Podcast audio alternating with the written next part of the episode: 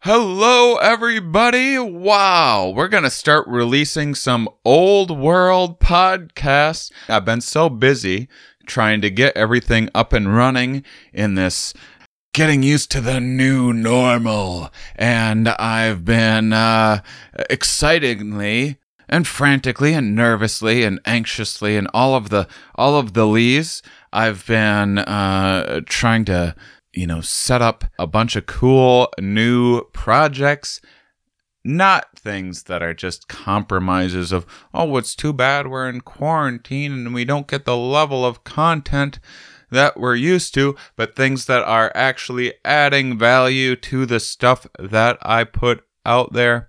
And it's been super cool if you happen to be hearing this on time on May 24th, Sunday, May 24th. We're doing the first ever live stand up science for my 40th birthday, which is actually May 25th. And we're just kind of using the. I'm not a big. Uh, don't. Uh, I'm. I'm a hair. I'm a hair too cynical and self loathing to really care too much about my birthday, but I'll tell you what I do care about. I love a good liminal space. I love a good kind of transition in life. I like the headspace, the mindfulness that comes from it, the creativity that comes from it, the insights, and um, and so uh, for all of the negative things that might come along with, say, a horrifying pandemic or getting old and confronting your mortality. There's all these cool, interesting things uh, to talk about and explore and approach it with curiosity and uh, and use these moments to help us learn more about ourselves and this world, this existence that we find ourselves in. So, that's going to be the premise of my birthday show, and I can't imagine a better gift to myself than getting to chat with three of my favorite scientist buddies, Peter McGraw, Martie Haselton, and Cole Marta, and uh, and just have a cool, casual conversation and um and see where it goes. I don't have like a super structured plan other than I just kind of want to talk about transitions in life more generally and and how they affect us emotionally and how we plan for our future and reflect on the past. And I I, I mean that's just one of my favorite things to do and talk about. And so I just, it's going to be a free flowing, unstructured, cool, casual conversation. And with this Crowdcast platform, by the way, this show is free. I'm not going to charge you guys to come to my birthday party. You kidding me? But I'll tell you what I will do. I'll use my birthday to coax you guys into checking out a thing that I'm passionate about. I got no shame in that. If there's any opportunity that I can do to coax any of you into uh, uh, giving um, given the other things that I do a shot, I'm gonna use it. And so, um, so if you haven't checked out one of my virtual shows yet, it's a perfect opportunity. It's free. And uh, who knows, you might like it. You might check out more. I'm hoping to do them once a week, not just during this pandemic, but afterwards. It's going to take me a little while to build to once a week because I want to make sure that it's high quality and that I'm doing it right. But I am doing one on, in case you're hearing this late, one I'm doing um, one on May 31st. Or I should say, first of all, I'm doing one on May 31st for uh, for a COVID update. What have we learned over the last few months since I started doing putting out this pandemic? I have Nina Fefferman coming back in. I've been taking a course on infectious disease, and I believe at the time that I'm recording this, the professor uh, from the Great Courses course on infectious disease will be joining us. And I I have another um, past. Uh, guest. Uh, actually, long story. You haven't heard the episode because I accidentally deleted one of my favorite episodes that I recorded in all this, but I'm having her um, join us, Jessica Brinkman. So, bunch of cool guests talking about that on May 31st. You might have questions. You've seen this stuff on the news. You hear scientists are saying this. Well, the data says this. Well, if you look at the numbers, well, this is just common sense. And everyone's got their own take on what science is. Is it a hoax? Is it a conspiracy? What do we really know about these things? What about the economic factors? All these are really um, uh, you know, things that are um, uh, uh, are a part of the conversation. Um, you know, and and I know uh, many don't get a chance to actually reach out and ask a scientist about this stuff. So here's your shot. No matter what your uh, political leaning or or belief about this, or or um, just thoughts about um, uh, whatever. Uh, you you watch the news and have questions of your own. Now you have a chance to ask them of the scientists in real time. So check that out if you want. If you're hearing this late and you're like, "Oh my goodness, I missed out on Shane's birthday." The cool thing with this Crowdcast platform is one, you get to interact live and ask your own questions, but two, if you aren't available at that time, they are available for replay. I'm not ever making them a Here We Are podcast because people are paying for these and they're an exclusive thing and, and doing it live is a huge part of the fun. But if you go on and register, like I said, the 40th birthday one is free.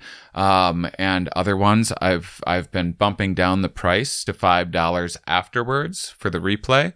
Um, so you can always get the replay of these. And if you support me on Patreon, you get all these things that I do for $5 a month or whatever you want to contribute. Maybe you want to bump it up a little more.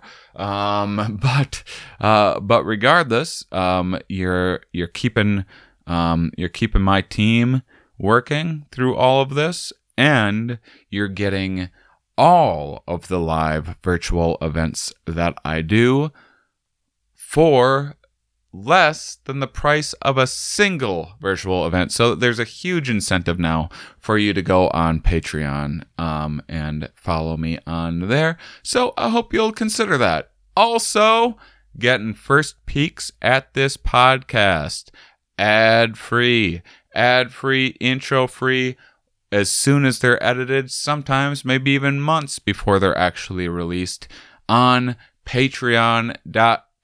We've had, you guys have wanted to see more kind of incentives, more VIP sort of privileges on Patreon, trying to give them to you. Another thing that we're working on doing is is getting a chat forum set up on uh, probably Discord for Here We Are fans. So that's everything we got going on. I hope you'll join me. You guys are awesome. Sorry for the long winded intro. I hope you found it uh, entertaining and, and are interested in the things that I'm doing.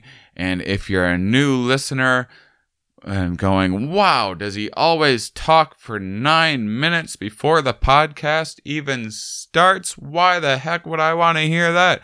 I don't blame you. Head on over to my YouTube. None of these intros, and right now they're ad free as well. And even when there are ads, they're going to be the short YouTube ads catered specifically to you. So if you go and follow me on the YouTubes, you'll get uh, the ad free, intro free recording. You'll get to see us and there's highlights. You'll get to see my comedy web series, all that fantastic stuff.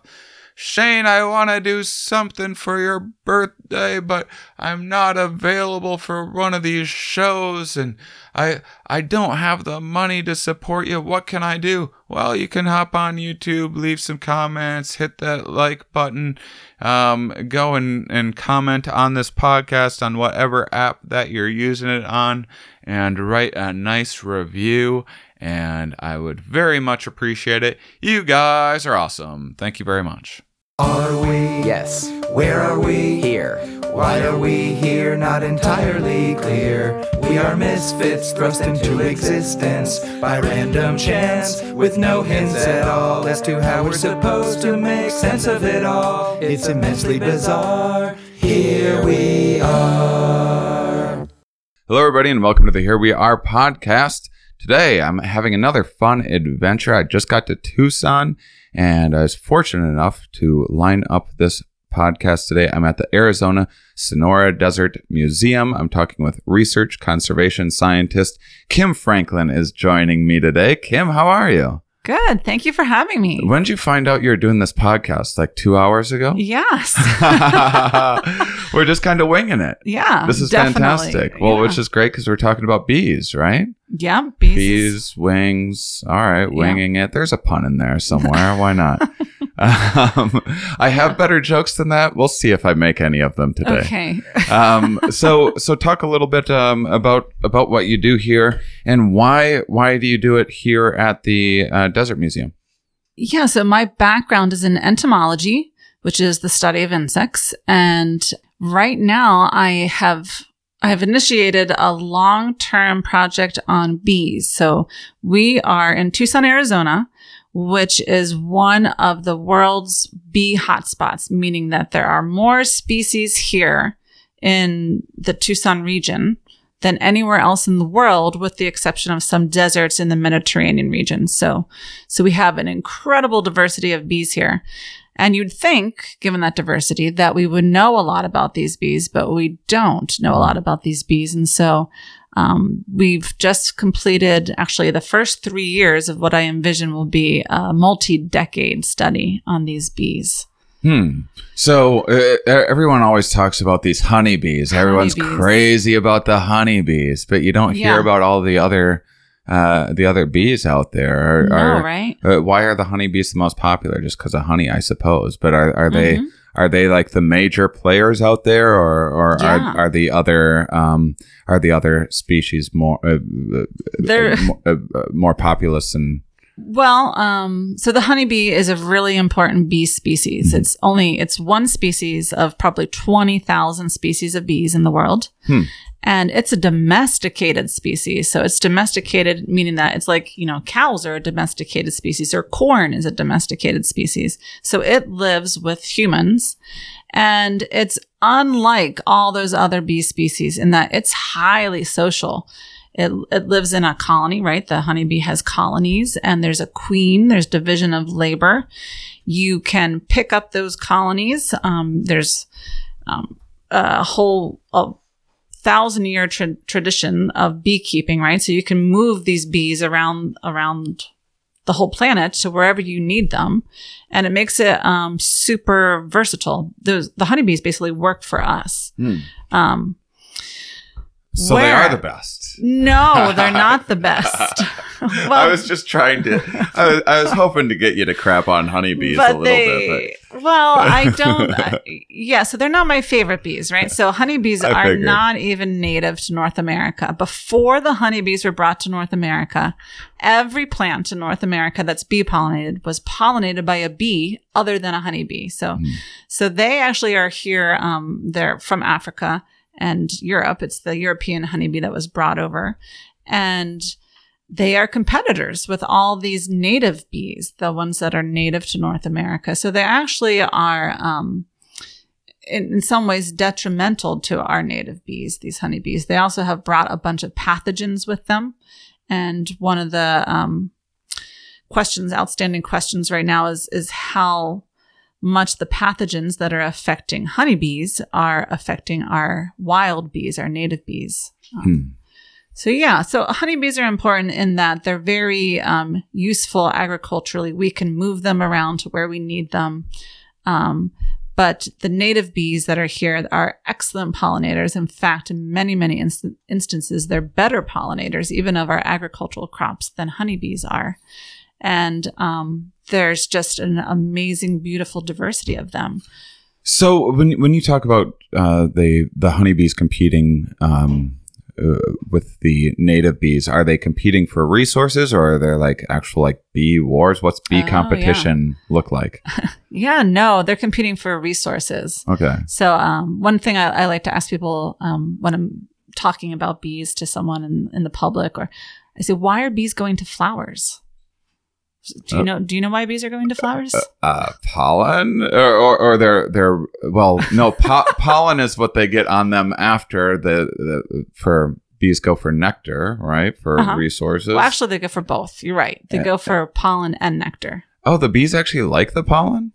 I Yeah, so thought what- the pollen was just something pollen? that got on them, and then they and then they flew around, and then it fell off of them, and they were these kind of unwitting. Well, that's Um, true. That happens, Okay. and they they end up pollinating plants by accident, right? They're Mhm. not in, they're not out there to help the flowers. They're not saying, "Oh, I want to pollinate this flower," but they and they accidentally get some pollen on them and then brushes off them. But the the female bees, the mom bees, are collecting the pollen Hmm. in these um, structures on their bodies that are essentially pollen baskets. They, we call them scopa. And why are they collecting the pollen? I don't have a clue. This is my very first time I've heard anything like this. I've been wrong about bees and pollen my whole life, I feel like. well, they they feed the pollen to the baby bees, and so the baby bees um, are. Well, this is what this is what one of these native bees does. She emerges from the ground, say in the spring, when the flowers that she she needs to collect pollen from hopefully are blooming. She um, will first dig a nest, and so I say dig a nest because most of these bees nest in the ground. So they dig a nest, and at the end of these underground tunnels, they put little rooms, little cells, and then they go to these flowers and they collect pollen and they make these loaves of pollen, pollen balls, and they put one ball of pollen in each cell. And then they lay an egg on top of each of those balls of pollen and they seal off the, the cell and they leave the egg to hatch and the baby bee to develop all on its own. Hmm. It's a completely different lifestyle, right, than honeybees. So honeybees, um, the only one laying eggs, right, is the queen. Mm. And then the, the worker bees are taking care of all those baby bees and visiting them again and again and again, feeding them constantly. Whereas these baby bees from these um, wild native bees are left on their to their own devices to to develop. The mother has done a great job by providing them with a, a ball of pollen to feed on and a, a safe, dry space to to grow in. But then Hmm. they're on their own. Hmm. So that's every other species of bee, other than that, or, or for the most part, well, anyway. you know, I said twenty thousand species of bees or so, and there there are some other highly social bee species, but very few. The vast majority of bees are solitary, so Hmm. they're single moms. Huh. Okay. Is that I yeah, I had no idea. I'm always uh Yeah, usually- my my grandpa was a beekeeper, so I Oh. always I always just pictured the uh, bees in hives. I didn't know that they had underground um uh, Homes. the homes, living quarters. I I didn't know any of this, and I I always uh yeah I always thought of them as a really so because I've had some researchers talking about like the waggle dance and everything before Uh-huh. for for honeybees telling the telling the crew where all of the yeah. good pollen is out Yeah. there and uh, and and um, amazing communication abilities. So so these other species that are more solitary, hmm they aren't doing any of that. Well, I wouldn't say that they don't communicate with each other, but certainly we haven't studied their communication the way that we um, have studied honeybees. Honeybees have been a focus of many, many um, scientists for their entire career. So we know a lot about the honeybee. Um, but there's all these other species of bees that we know much less about. And so they probably do communicate with each other, um, not to the same degree because they're not cooperating but they're communicating on some level with each other.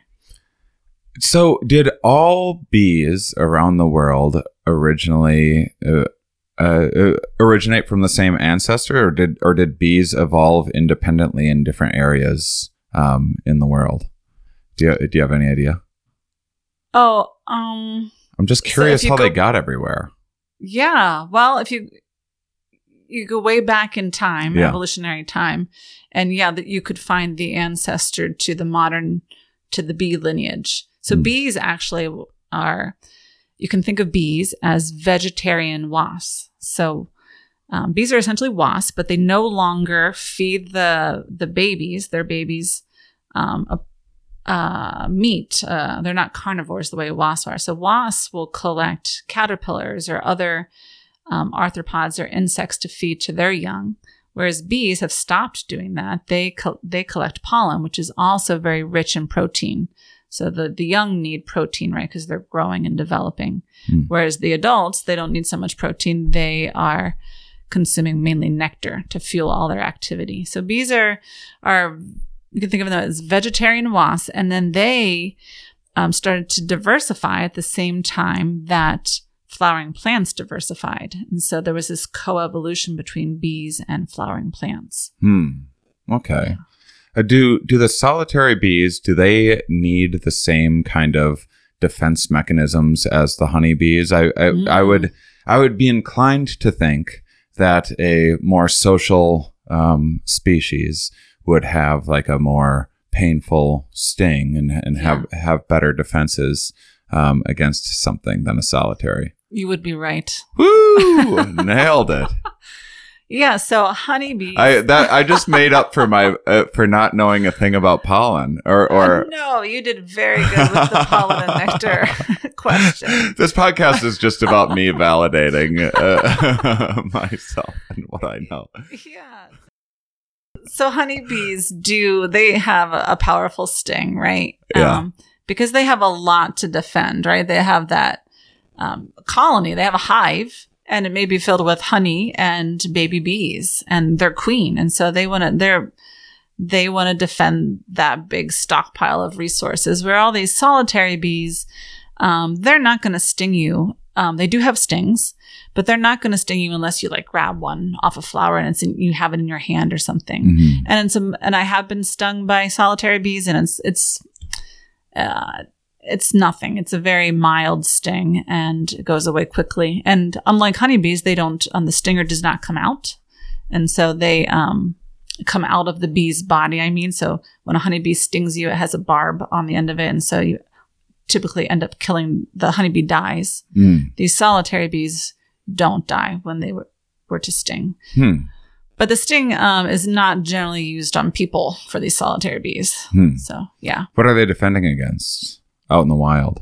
Well, I would. They wouldn't. Um, they'd probably be using their sting against other insects or something like that. Yeah.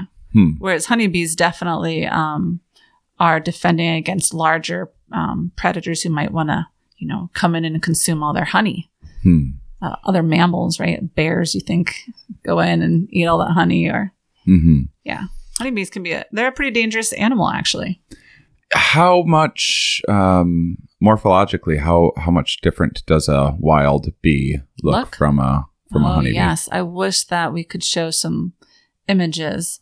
So you you're, go- you're just gonna have to paint a picture for us. You should go to um, the TucsonBeeCollaborative.org and see some beautiful photography of bees, but they come in every color.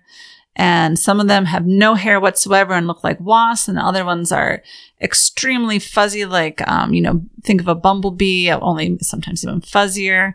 Could be white or black or brown fuzz. Um, uh, there's red bees, blue bees, green bees, iridescent bees um, all different from the size of you know like a millimeter long to bees that are you know as big as your thumb Hmm. so it's an incredible diversity of bees Do we know anything about why they're colored in in this way? Is it uh, uh, was Hmm. there some sexual selection stuff going on there, or or, or is it uh, is it a warning, or Yeah. is it? I mean, uh, the the classic honeybee, like the yellow and black stripes. It's like, what's the? Yeah. that doesn't it doesn't seem like it would hide you that well from. no well that would be warning coloration the, Okay. the black on yellow and a lot of bees do have white on black or other black on yellow and things like that. But um i don't know if we know why iridescent green bees are iridescent green. It may be i would have to look we may have some ideas about that and, and maybe someone looked into that but i'm not sure. It could be that you blend in with um, the flowers that you're visiting or um, as sort of a camouflage type thing Hmm. so but yeah that's a that's a great question What's this? Yeah. I'll look into that. yeah, I I like to I like to come into these podcasts, do no homework of my own, You come in here and then leave you with homework to do. Well, yeah, I didn't know that I was doing this podcast today yeah, I didn't know so- you were either. This is I'm so happy this worked out. What's with the uh, what's with the fuzziness of of the bees? Is that just like i- i- Yeah. is, is that is that somehow is like more pollen attaching and then the Yeah, plant- for sure. I think it's um, an adaptation for collecting pollen. So one of the things that distinguishes a bee is that they have branched hairs. So if you look at an individual hair coming off of a bee, you can see little branches coming off of that hair. And if you're not sure whether you have a bee or a wasp, that's one way you could tell the difference is those branched hairs. But yeah, they have um, hair for collecting pollen. Um, and they even have these specialized structures with special hairs for um, collecting pollen, these pollen baskets. And the the morphology of those hairs and those pollen baskets will change um, depending on which plants that those bees visit. So bees can actually be pretty picky. They won't go to just any flower to collect pollen. They um, will collect pollen from maybe, if you're really picky, from just a few species within a single genus of plants, or maybe from um, a certain family of plants, but they won't just go to any plant to collect pollen. hmm. So they're they're kind of they can be picky eaters. Some are generalists, and the honeybee is the the generalist of all generalists. It will go to just about anything, Hmm. which makes it also a very versatile tool in agriculture, right? What's that one? I'm now picturing that that. Oh, is it a bee? Maybe it's a fly. Shoot, I hope I remember. Um, Flies are great pollinators there- too. There's this uh, there's this fantastic scene in one of the uh, is it Planet Earth or Life one one of the Attenborough things um, where there's I think it's a bee that gets oh no maybe it's a fly um, uh, I'm thinking of this flower? flower and, and and and then the flower like traps it and then it has to crawl out of this Yeah. opening and then the flower sticks its pollen, pollen on, on its it. on its back that's, That's probably a bee. amazing Yeah, there are. it's very um, specialized there are these flowers that have evolved these pheromones, these compounds that mimic um, bee pheromones that will attract male bees to the flower, thinking that it's um, a female bee, and then Yeah, guys, bee- guys aren't always the most discerning out there in the, in the animal kingdom. yeah, no, uh, Yeah. Sorry, I cut you off, but go on. yeah, on. and so then they get the pollen on them, and then they'll go to the next flower, and they transfer a little bit of that flower um, pollen to that the next flower, and so that's how those very specialized flowers get pollinated. It's a very um, tight relationship, you know, between a, a- particular bee species and a particular flower species. Hmm. Most of the relationships out there are a little more open. You know, it's not quite so strict. You don't have one bee species going to one flower species. Hmm. Because if you think about it, that's kind of risky putting all your eggs in one basket. Sure, yeah. Hmm. I'm trying to recall this really peculiar thing about the biology of it must be I imagine it's honeybees and I'm curious Uh-huh. if the wild bees are similar or if, or if we know this they have a different the reason why they kind of are so social and have so much altruism is because of their relatedness is really peculiar um, Yeah. compared to other species right i'm trying Yeah. to It's called haplodiploidy. yeah can you explain that to people and then I- Yeah. it- sorry if i'm putting you on the spot here and No. it's been a while since since yeah, you've had to talk about this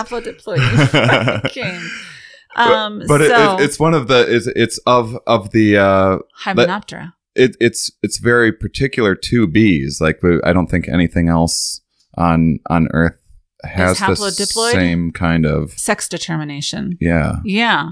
Um, well, it's not only bees. Hymenoptera have this form Mm. of sex determination. It's, it's um, by sex determination, I mean how you determine whether it's going to be a male bee or a female bee. Mm. And so it's amazing, but the female bees have a lot of control over this.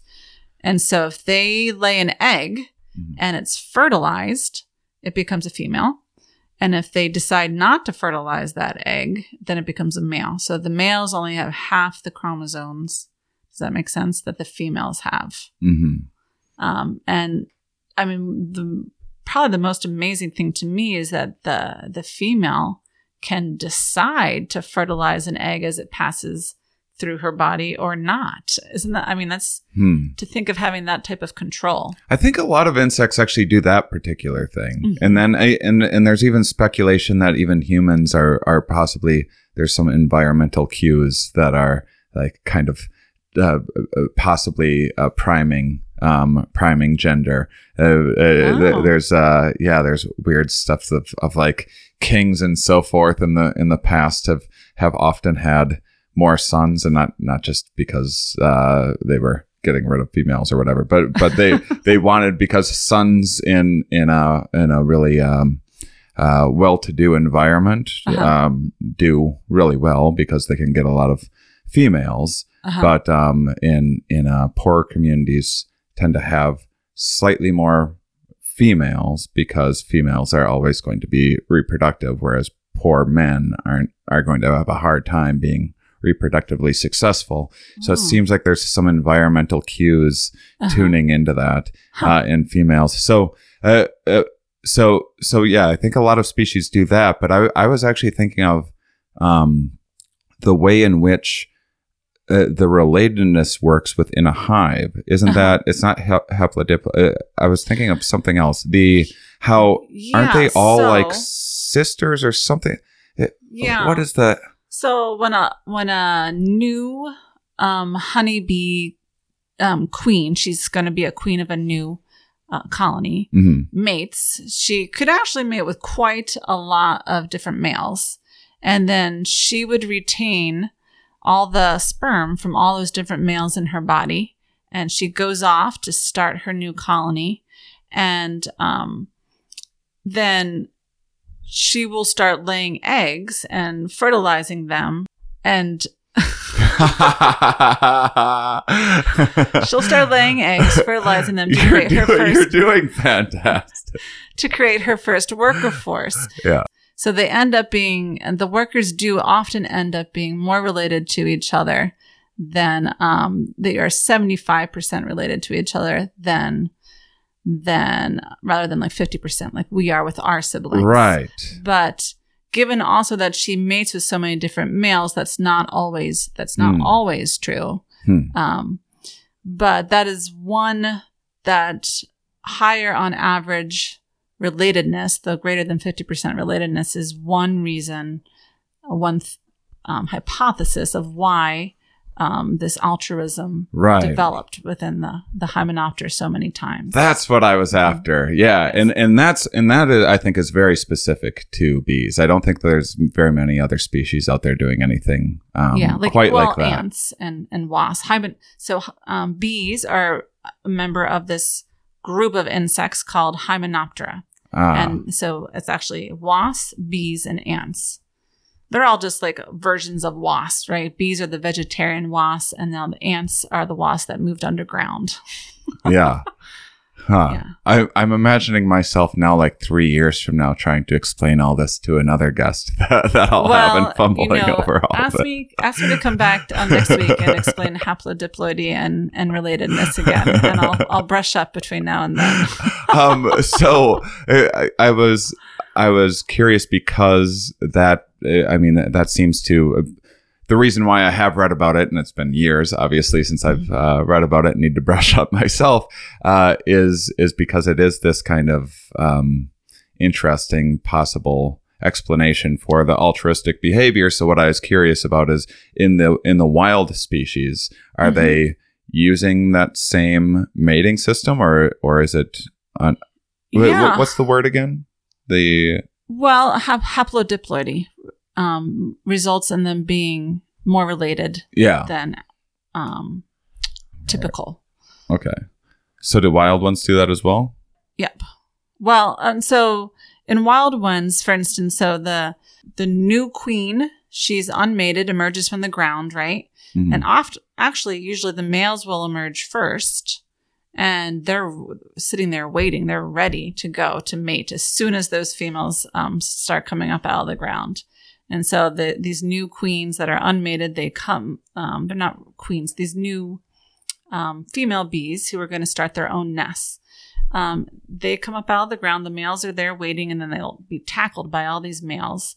And actually, you can see the males if you're out sampling bees ever. Um, the the females are trying to work. You know, they're trying to go and get the pollen and and Yeah, that deposit in the same nest, old but story. There's males that are keep Sure. attacking them throughout the, their their work and trying to mate with them. Yeah, sounds so they will mate with some number of males, right? And then they'll have that sperm within their bodies, and then they will um, lay fertilized or unfertilized eggs in their nests. Um, and so the fertilized eggs will become the next generation of females, and the unfertilized eggs is the next generation of males. So they're born ready to mate? Or- Well, they're when you they're think about fertile it- when they're born? Well, they're if you think about it, when they were born was when they hatched out of their egg, I guess. Right. Right. And so the female, their mother laid them as a little egg Yeah. on top of a ball of pollen. They hatched out. And then they started eating that pollen and growing and eating pollen I and see. growing. And they, so and then they went through metamorphosis, just like a caterpillar does, right? Okay. So they had that whole period of development all happened underground. And they crawl out of the ground, uh, an adult ready to go. Yeah, yeah, ready to hit the clubs. yep. Okay, that makes more sense. Uh, Yeah. So they they at least got to uh, got to live a little bit before being harassed by a bunch yeah. of dudes. Yeah, totally. Underground in a little dark cell. so how in your work how do you go about finding these wild species it doesn't seem like the easiest thing to go track these buggers down Well, you can always just look at flowers, right? Look at flowers, and you'll you'll find bees. right But we've been sampling bees um, using these things called pan traps. Um, they're just little cups that are painted colors to attract bees, and the bees come to these traps, and they're trapped in them, and then we bring them into the lab, and we and we actually we curate them. We we put a, a pin through them, and we put a, a a label on them that has all the information about where the bee was, what color trap it went to, the date, the um, all the information that you would want to ask questions about that bee in the future. And we're creating this collection that we'll be able to use to ask a lot of different questions. Because really, what we want to do is contribute to the conservation of bees. Hmm. Um, that's that's the goal. And so and there's so many questions about um, the ecology of these bees. So really, I am in insect ecology. I'm glad that we've moved away from like the evolutionary biology. i'm sorry i'm obsessed with evolution stuff so I had a lot of no, yeah, it's, it's all But very cool. I, I often I often ask my guests a bunch of things that isn't specifically related to what they do, so oh, I Oh, apologize. no, but let's get into your stuff specifically. One of the things that is interesting about these native bees, these wild solitary bees, is that they're only active for a very brief period of the year, right? So they might come out of the ground and then have a very um, short lifespan of a few weeks, you know, and in those few weeks, what they do is they um, build a nest and lay the eggs and hopefully ensure that the next generation is going to survive. Hmm. So one of the things we want to know is what are the seasonal patterns of these bees? Which bees are active when? And how does that change from year to year? So, for instance, um, you could find hundreds of a certain bee species emerging one year in August, and then you, next August, you find very few, if any. And so, what is the normal range of variability? So, once we get an idea of what their patterns of seasonality are and what the normal range of variability is, then we might be able to d- detect trends in, in their populations. How are their populations doing? Hmm. Um, and so, and that's what we want to get at. We want to see how climate change and how other environmental changes, habitat loss, um, the use of pesticides, et cetera, is affecting these bees. So so a lot of wild bees would uh, be a little more specialist, so they're kind of um, uh, they're sort of being born around the ta- the time that there would be resources and and uh, Mm-hmm. We uh, hope. uh, uh, uh, we hope along the time that that these plants would want to be Uh-huh. pollinated and everything else and then and then there's other plants that are getting pollinated at different times and run on different cycles and seasons and so Yeah. um so there's Yeah, just so lots of- of, different wild wild bee populations popping up at different times through the year to pollinate all of the different plants. Uh-huh. Rather rather than a honeybee that's kind of generalized Yeah. and always I see. Yeah, the honeybee can become active whenever temperatures reach a certain threshold any time of the year. And so um these one of our questions is as the climate changes, it's changing pretty rapidly right now, will the plants respond to the same cues as the bees? So if right now the bees are really tightly linked into the plants, right? They know when those plants are going to be blooming because they're being triggered by the same environmental cues. Um, is as climate changes, is that going to is that tight linkage going to continue, or is there going to be some mismatch and the bees emerge too early and the plants are not blooming, or the the plants um, do emerge, um, but the bees don't come out, and so will the plants and the bees, the phenology, the timing of these life cycle events change and sync with each other? Hmm. Does that make sense? Yeah. So, uh, so, so you, uh, you come to life, you go out there, you get your, you get your resources, you get a bunch of nectar, and then the, the females collect their pollen for their offspring. You do the mating thing. You, you, um, lay your eggs, and then it's almost a whole nother year that Mhm. those eggs are just underground. Um, Yeah, well- developing or, Uh-huh. A, well, a lot of bees will they um we don't say they hibernate. We use the word diapause because it's a little different, but they they develop, right? They're growing. Um, the little larvae uh, are getting bigger, and then they winter comes or this um they stop at some point because it's not the right time of year for them to come out. So maybe in the pupal stage. Um, so they go through metamorphosis and now they're uh, in the pupal stage and they'll just wait in that stage until they're triggered by the right conditions to come out. So maybe that condition is humidity, or maybe it's um, a combination of temperature and humidity. But they could actually stay underground for many years Hmm. waiting for the right conditions. Very much like our desert annual flowers. Um, that could they have seed banks that can last um, more than years, decades even, and they'll just sit there in the soil waiting for the right conditions to germinate. and and they're pretty resilient at this time in terms of say there's like some major record setting frost in Arizona or something like that is that because they're because they're underground is that protecting them from all of the Uh-huh. uh, uh, uh, potential like extreme yeah, um, I would say probably most bees are pretty safe from a, a hard frost because of being underground. Hmm. There are, um, so I keep talking about the bees that nest underground, and that's the majority of them, but there are a bunch of bees that nest above ground in cavities and holes. They'll use holes that were um, created by other insects in trees, or actually in the urban environment, they find lots of suitable habitat. And so they'll nest in, you know, a hole in the stucco in your house. So they're um, above ground nesting bees, and maybe they would be more sensitive to to frost. I'm not sure. hmm. A hard, a very hard freeze. So if you're if you're looking into some of these environmental uh, and climate changes that are uh, that are influencing bee and and then also plant pollination hey, or or populations, Mhm. how how are you teasing apart um, uh, like what what comes first? Whether like the plants being negatively impacted and then that's negatively influencing the bees, or if it's like the bees got some sort of disease or something like that, and then that's negatively impacting the plants. Yeah. Is there a way of, of Teasing that apart. yeah? Yeah, there's definitely a way of teasing that apart, but we're not there yet because we've we've collected three years of data, and that's we're just the just the beginning. So we're just getting started. And the other thing I should mention is that bees are really hard to identify to species. Hmm. So I have an amazing team of volunteers here at the Desert Museum. They um, are most of them are retired scientists. They're just an incredibly competent group of individuals, and they can identify these bees to genus. So remember, kingdom, phylum, class, order, family, genus, species. hmm And so they get them to the genus level, but then it's very hard to get them to the species level. And so one of the things we're working on right now is involving the community in this research, um, especially students. And so we're working with um, community college students and high school students to, to barcode our bees. And that means reading a little segment of their DNA and then matching whatever that read is up to uh, this library of barcodes and see if we can find a match. And if it does, we get a species name for that bee.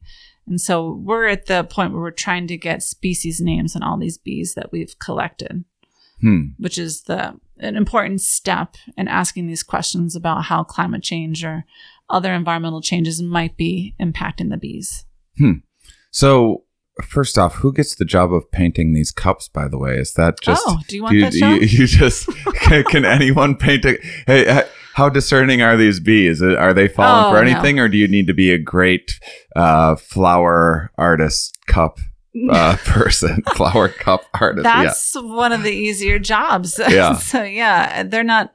I don't think they're that picky about whether there's a little, uh, you know, imperfection in the paint or not. So yeah. yeah. And and then and then you're doing the. So, I don't fully understand where where are they getting sequenced first before that goes out we to. We collect all the bees um, at different sites around the desert. They come to the desert museum, and Mm. we create this this physical collection with imagine all these bees Mhm. in a like a museum drawer, uh, if you can visualize that. And then we give some of these bees, um, some of our bees, to students to Mhm. barcode, and they barcode them at their schools, so at high schools or at um, Pima Community College or at the University of Arizona. And we also are encouraging the students to collect bees at their own in their own communities and to figure out what kind of diversity they have there in their own backyards and barcode those bees as well. Hmm. Um, and so it's been it's been really fun working with the students and having them be able to make a real contribution to this this scientific effort and participate in this. You know, You ever get the wrong student and then they like really throw off your data? I mean, if I would have got this project in high school, I think you might have been in trouble. You would have got some bad stats. Yeah. We can we can catch those kind of errors. There's little checks built in so we could catch if something really doesn't make sense. Hmm. Um, so so then what do you uh, is it is it just the process right now is just learning as much as you can or are there actually steps that you take as you're learning or noticing probably uh, or uh, you know potential red flags in a given area of like this Mm. this population might be in trouble are are there things that you do to uh Help to help bees? yeah Well, um, so I wouldn't say that we're catching any red, red flags at this time, um, but we are definitely learning a lot as we go. And as we learn more about these, um, the bee fauna, it can change sort of direct how we do our sampling and make, we'll make changes in our study. But, um, we already know a lot about how to help bees, some things that just about anybody can do. So Mhm. anybody can plant some native plants. They need native plants. They don't need plants from other parts of the world or ornamental plants. They need plants from here because they're kind of picky, right? And so Mhm. they're not going to eat something they're not familiar with. So we are also planting pollinator gardens at different places all over the all over the desert, um, at national parks or at the community food bank um, farm downtown, or at schools or at the University of Arizona. And so we know that urban places can actually be great habitat for for bees. They just need some plants. Hmm. They need some plants, and they also need access to some bare ground. So, um, if you think about here in the desert and what people's yards look like, sometimes they frequently they will cover the entire yard with gravel. Then nothing can access the soil anymore. Not just bees, but so many things live underground in the desert. And so when you cover it all with gravel, you limit access to all that habitat, all that nesting space for all these insects and other arthropods. Hmm. So there's things you can do right now, and we we know that those things are going to help bees. And then um, some of the questions we have are a little bit more specific, relating to how climate change is going to be affecting bees and how potentially pathogens that may be coming from honeybees and bumblebees may be affecting our native bees. And so we hope to get at some of those more specific things too with this long term data set. Hmm. Yeah, it's tricky. People people always want whatever plant doesn't grow in their They want area. whatever for they, the, yeah, had in Wisconsin or whatever, right? Yeah, yeah. It's always. but if you're in Wisconsin, then you want the cactus. And, Then you go the well, yeah. Yeah. It's harder going that way, I think.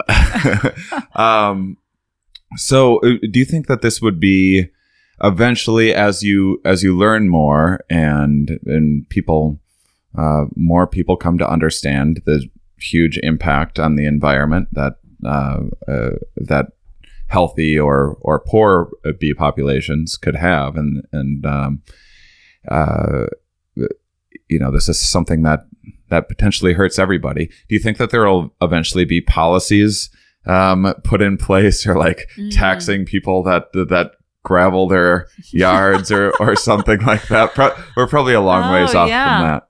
Well, that's one strategy is to try and, you know, force people to do what you think is Then they'll right. just then they'll just want to do it law, more. Yeah. We at the at the Desert Museum, um, you know, we try to inspire people to live in harmony with the natural environment by by ma- making them fall in love with the desert. Yeah. So that's, I mean, a big part of what I do is trying to um, connect people to biodiversity.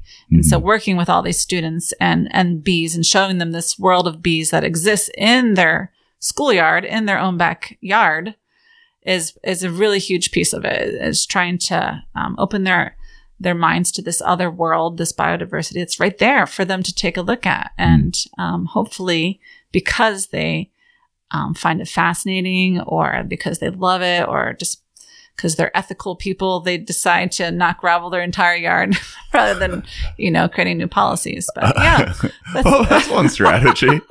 yeah, totally. I work on invasive species as well, um, and so invasive species are the worst for bees, right? Um, Uh, and so that's um, an issue I think about a lot. You know, how much do we, is it education, and how much do we try and uh, codify what um, these these behavioral changes that we need to see in order to continue to have a healthy Sonoran desert? Yeah, I, I mean, I guess, um, I guess I was also kind of thinking along the lines of if uh, you know you're uh, a, a farmer and you just ship in a bunch of honeybees for don't don't they do that sometimes Yes. just like ship in a bunch of Uh-huh. hives on a truck and then let them pollinate and then they get back on the truck and then they drive to the next place or something is that is that something that is potentially really Yeah. dangerous Yeah, it's, I think it's a little rough on the bees. I'm not a beekeeper, but um, yes, that is definitely a, a problem for the honeybees in that they there's only so many colonies in the United States, right? And then we plant um, these giant monocultures. How we grow our food is kind of um, how we grow our food is a big problem Mhm. for bees and, and and biodiversity in general. Giant monocultures tend to be um, food deserts for most animals. Um, if you think about a giant monoculture of corn, it's a it's a amazing place if you're a, a pest of corn and that's what you want to eat. But it's pretty much a, a food desert to everything else. Um, and so we have these giant monocultures of fruit trees, of almonds, for instance. Um, and when they go into bloom, because there's nothing else in that habitat, just almond trees, we have to ship all the bees in to do all the pollinating. There's no bees there. Mm. Uh, and so, because the, the rest of the year there'd be no, nothing to eat, right? There's only food when those almond trees are blooming. So, I think the the figure is something like one third to half of all the bee colonies in the United States get shipped to California when the almond orchards go into bloom. Hmm. So you ship all the bees in, and then as soon as the almond trees are done blooming, you got to take the bees somewhere else because there's no food left for them. So there's no, they can't stay there. Um, but that's that is how they do it. They ship these honeybees across the country following the bloom periods of these different agricultural crops. Hmm. But I, I guess then that, that's not at, at least necessarily um, the problem of them being an invasive species in that in that context because the the problems Oh, are all, yes. all of the wild bees have already all been. Well, I, when I said invasive species, I meant invasive plant species. oh, I and see. I think you were thinking invasive bee species. Yeah, yeah. I was. Um, no, I was thinking invasive plants. Um, so yeah, I work also here in the Sonoran Desert. We have a invasive species called buffelgrass, and that's the focus of my invasive species work. And it is a grass from um, Africa, and it's an incredible grass. Right, it evolved in the savannas of Africa under enormous grazing pressure, under frequent droughts and fire, and so it's you, it, these pressures produce this amazing species, buffelgrass and it's here and it's outcompeting all of our native species. Hmm. And so when buffelgrass moves into the desert, you get these giant stands of buffelgrass and you don't have any more wildflowers. And if you let it go long enough, even the perennial plants and cacti, they will die as well. And so it's the worst thing for bees um, because it's taking away all the bee food, flowers. Hmm. Um, and so that's um that's what I meant by I see. invasive species being um, a really bad thing for bees and biodiversity generally. So when you say there's a, there's about you said twenty thousand different species of bees, Mhm.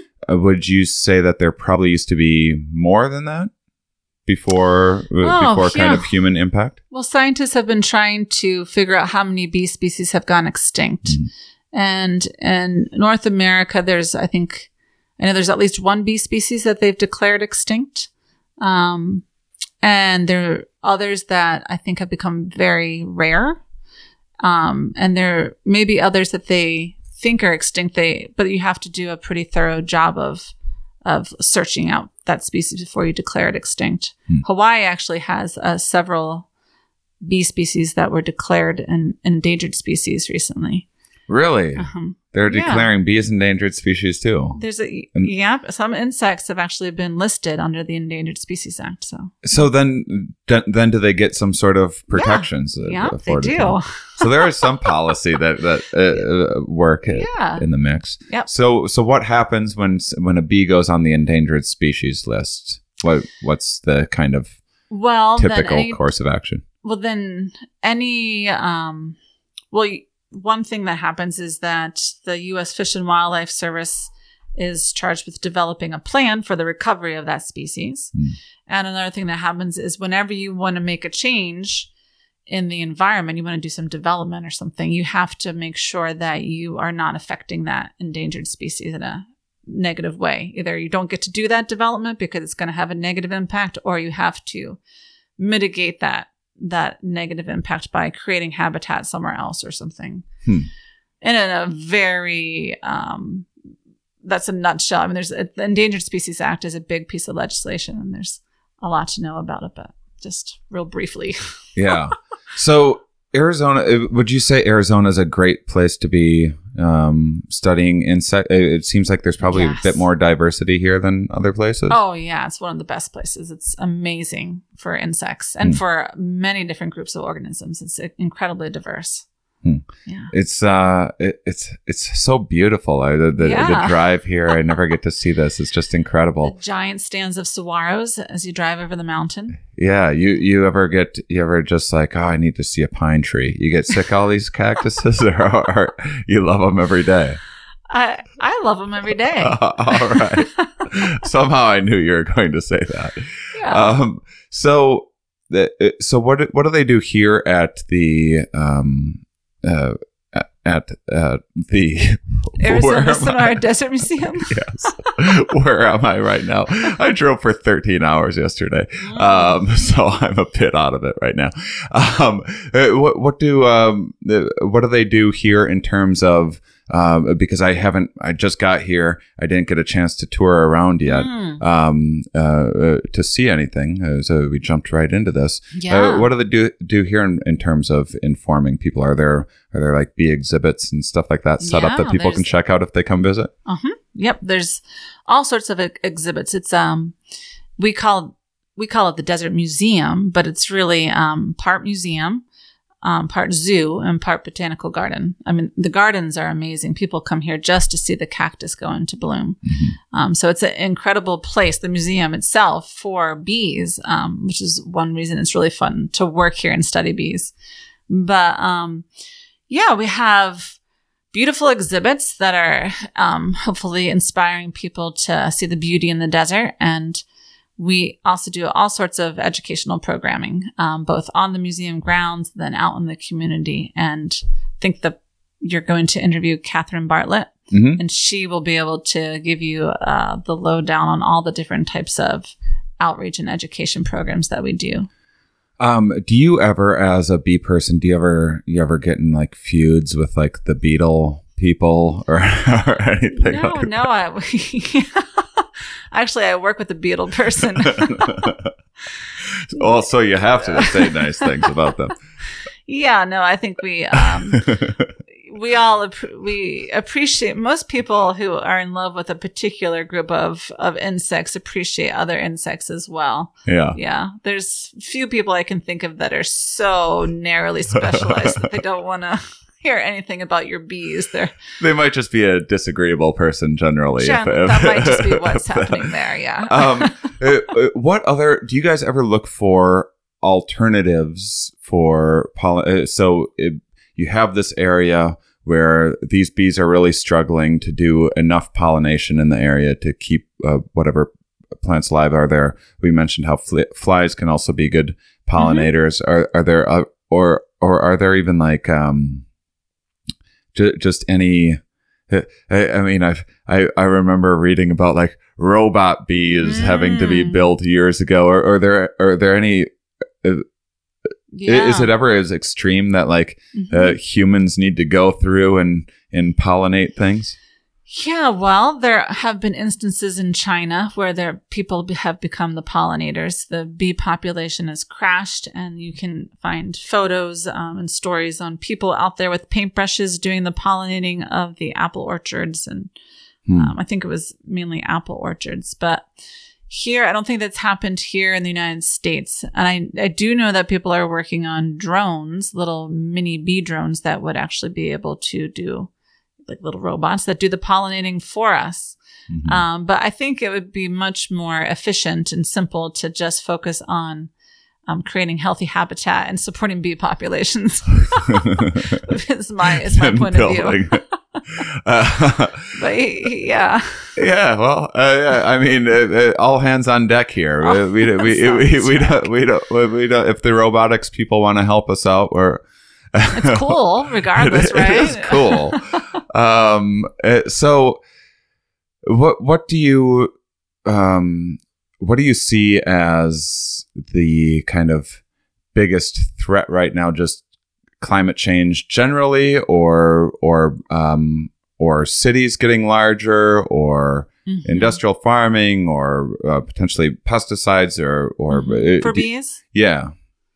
Yeah, I think it's um, you know, honeybee declines have been caused by the mix of all of that, but I think the most important thing is habitat, is just creating more habitat. Hmm. And I think um, one thing we don't think about is how much land, how much former habitat we devote to growing food and how we grow that food. And so the way we grow that food is not generally um, conducive to healthy bee populations. So I think the one of the biggest things we could do is to try and incorporate bee friendly practices in our food systems and how we grow our food. Hmm. Um, it's so we're so removed like the average person is so removed from where their food comes from right and so it's not something that's easy to see and it's very abstract but food production has a huge impact on biodiversity and there's a, many many opportunities i think to to change how we grow our food to support more biodiversity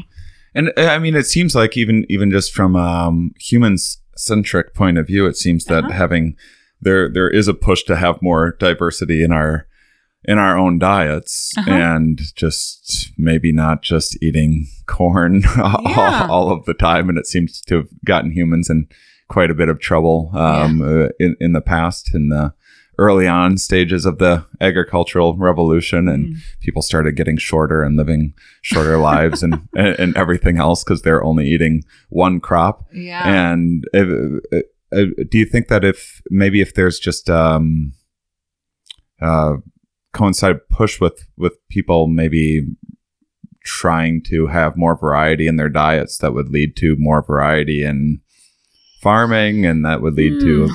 yeah greater demand for maybe different crops i mean yeah i think it's going to have to come from multiple um angles i think that you know the way that we grow food isn't necessarily going to change if just people adopt more diverse diets that it's still um these giant monocultures which are essentially food deserts for everything except um, the pests that eat those foods.